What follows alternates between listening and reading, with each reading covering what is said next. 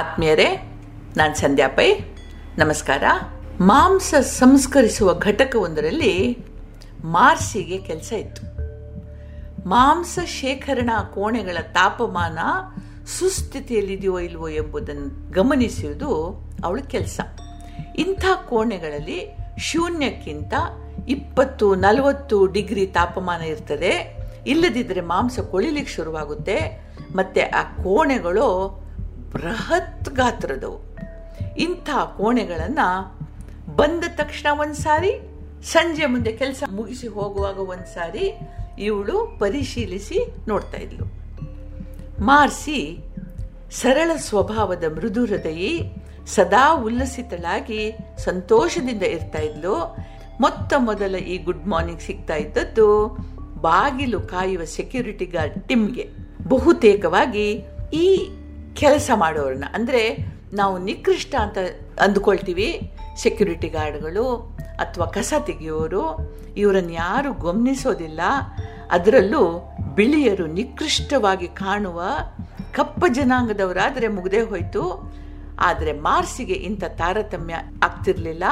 ಅವರು ಮನುಷ್ಯರೇ ತಾನೇ ಬಣ್ಣ ರೂಪದಿಂದ ಮನುಷ್ಯನನ್ನು ಅಳಿಬಾರ್ದು ಅಂತ ಅವಳು ಯೋಚಿಸ್ತಾ ಇದ್ಲು. ಹೀಗಾಗಿ ಎಲ್ಲರಿಗಿಂತ ಹೆಚ್ಚಿನ ಆದರ ಟಿಮ್ಗೆ ಸಿಗ್ತಾ ಇತ್ತು. ಒಂದು ದುರ್ದಿನದ ಘಟನೆ ಇದು. ಎಂದಿನಂತೆ ಮಾರ್ಸಿ ಅಂದಿನ ಕೆಲಸ ಮುಗಿಯೋ ಹಂತಕ್ಕೆ ಬಂದಿದ್ಲು.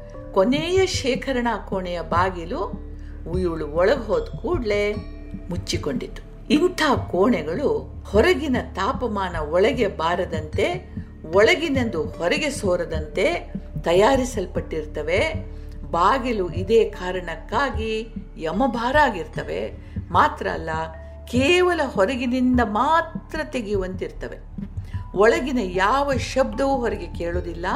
ಇಂಥ ಕೋಣೆಯೊಂದರಲ್ಲಿ ನೂರಾರು ಪ್ರಾಣಿಗಳ ದೇಹದೊಂದಿಗೆ ಮಾರ್ಸಿ ಬಂದಿಯಾಗಿದ್ಲು ತಪಾಸಣೆಯ ಕೆಲಸ ಮುಗಿಸಿ ಬಂದವಳಿಗೆ ಮುಚ್ಚಿದ ಬಾಗಿಲು ನೋಡಿ ಆಘಾತ ಆಯಿತು. ಯಾವ ಕಾರಣಕ್ಕೂ ಅವಳಿಂದ ಬಾಗಿಲು ತೆಗಲಿಕ್ಕೆ ಸಾಧ್ಯವಾಗಲಿಲ್ಲ. ಹಾಗೆ ಹೊರಗಿನವ್ರನ್ನ ಸಂಪರ್ಕಿಸಕ್ಕೂ ಸಾಧ್ಯ ಆಗಲಿಲ್ಲ ಸಾಲದಕ್ಕೆ ಅಂದು ಶುಕ್ರವಾರ ಸಂಜೆ, ಶನಿವಾರ, ಭಾನುವಾರ ರಜೆ. ಸಹಿಸಲ ಸಾಧ್ಯವಾದ ಕೊರೆಯುವ ಚಳಿ ಬೇರೆ, ಮಾರ್ಸಿಗೆ ತನ್ನ ಅಂತ್ಯ ಸಮೀಪವಾಗಿದೆ ಅಂತ ಖಾತ್ರಿಯಾಯಿತು ತಾನು ಕಾಣೆಯಾಗಿರೋದು ಯಾರ ಗಮನಕ್ಕೂ ಬರೋದಿಲ್ಲ. ಕೆಲವೇ ಗಂಟೆಗಳಲ್ಲಿ ತನ್ನ ಮೈ ಚಳಿಗೆ ಮರಗಟ್ಟಿ ಹೋಗ್ತದೆ, ಪ್ರಜ್ಞೆ ತಪ್ತದೆ, ನಿಧಾನವಾಗಿ ಸಾವು ಸೆಳೆದೊಯ್ಯುತ್ತದೆ ಅಂತ ಯೋಚಿಸಿದ್ಲು ಭಗವಂತ ತನ್ನನ್ನು ರಕ್ಷಿಸುವಂಥ ಕೈ ಮುಗಿದು ಒಂದು ವೇಳೆ ಇದೇ ನನ್ನ ಅಂತ್ಯ ಎಂತಾದರೆ ಹಾಗೆ ಆಗಲಿ, ನೋವಾಗದಂತೆ ಸಾವು ಕೊಡುವಂಥ ಕಣ್ಣು ಮುಚ್ಚಿ ಬೇಡಿದ್ಲು. ನಿಧಾನವಾಗಿ ಕೈಕಾಲಿನ ಬೆರಳುಗಳು ಸೆಟೆದುಕೊಳ್ಳೋದವಳ ಗಮನಕ್ಕೆ ಬಂತು. ಅಷ್ಟರಲ್ಲಿ ಧಡಕ್ ಅಂತ ಬಾಗಿಲು ತೆಗೆದುಕೊಂಡಿತ್ತು. ತೆರೆದ ಬಾಗಿಲಿನಲ್ಲಿ ಒಂದು ಮನುಷ್ಯಾಕೃತಿ ನಿಂತಿತ್ತು. Miss Marcy are you here ನೀವು ಇಲ್ಲಿದ್ದರೇನು ಎಂದತ್ತು ಕೇಳಿತು.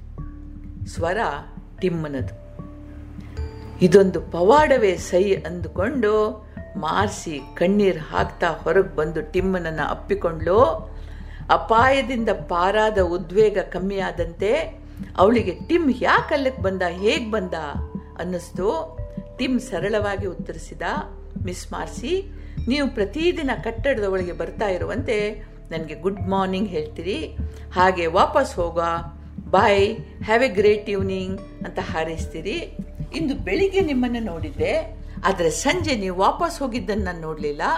ನನಗೊಂದು ಸಂದೇಹ ಬಂತು. ಏನೋ ಅನಾಹುತ ಆಗ್ತಾ ಇದೆ ಅಂತ ಅನ್ನಿಸ್ತು. ಒಮ್ಮೆ ಪರೀಕ್ಷಿಸಿ ನೋಡುವ ಅಂತ ಹೇಳಿ ಬಂದೆ. ನನ್ನ ಮನಸ್ಸಿನ ಸೂಚನೆ, ನನ್ನ ಮ, ಅಂತರ್ಯ ಕೊಟ್ಟ ಸೂಚನೆ ಸತ್ಯವಾಗಿತ್ತು. ದೇವರು ದೊಡ್ಡವನು ಅಂತಂದ. ಪ್ರೇಮ ಅನುಕಂಪ, ಕಾರುಣ್ಯ, ಭೂತದಯ ನಮ್ಮ ಸಹಜ ಗುಣಗಳು, ಇವು ಅಂತರಂಗಕ್ಕೆ ಸೇರಿದವು. ಮನಸ್ಸು ಹೆಚ್ಚು ಹೊರಮುಖವಾಗಿ ಹರಿತಾ ಇರುವ ಹಾಗೆ ಈ ಗುಣಗಳು ಹಿಂದೆ ಸರಿಯುತ್ತವೆ. ಇವುಗಳ ಇರುವಿಕೆ ಕಡೆಗೆ ಮರ್ತೇ ಹೋಗುತ್ತೆ. ಒಂದು ನಗುಮುಖ, ಒಂದು ಹಾರೈಕೆ, ಒಂದು ಅನುಕಂಪ ಭರಿತ ಕ್ರಿಯೆ, ಕಾರುಣ್ಯಪೂರ್ಣ ಮಾತು ಬದುಕಿನ ಮುಖವನ್ನೇ ಬದಲಾಯಿಸಬಹುದು. ದಿನದಲ್ಲಿ ಸ್ವಲ್ಪ ಹೊತ್ತು ಮನಸ್ಸನ್ನು ಅಂತರ್ಮುಖವಾಗಿ ಇರಿಸಿಕೊಳ್ಳಿ ಕಲ್ತ್ರೆ ಈ ನಮ್ಮ ಸಹಜ ಗುಣಗಳನ್ನು ಗುರುತಿಸಿ ನಿತ್ಯ ಜೀವನದಲ್ಲಿ ಅಳವಡಿಸಿಕೊಂಡ್ರೆ ಒಂದು ಕ್ಷಣದಲ್ಲಿ ಬದುಕು ಬದಲಾಗ್ತದೆ. ಮನಸ್ಸು ಮರಗಟ್ಟಿ ಸಾಯುವ ಮುನ್ನ ಒಂದು ಬಾರಿ ಅಲ್ಲಿ ಹಣಕಿ ಹಾಕಿ ನೋಡೋಣ, ಅಲ್ವಾ? ನಮಗೆಲ್ರಿಗೂ ದೇವರು ಒಳ್ಳೇದು ಮಾಡಲಿ. ಜೈ ಹಿಂದ್.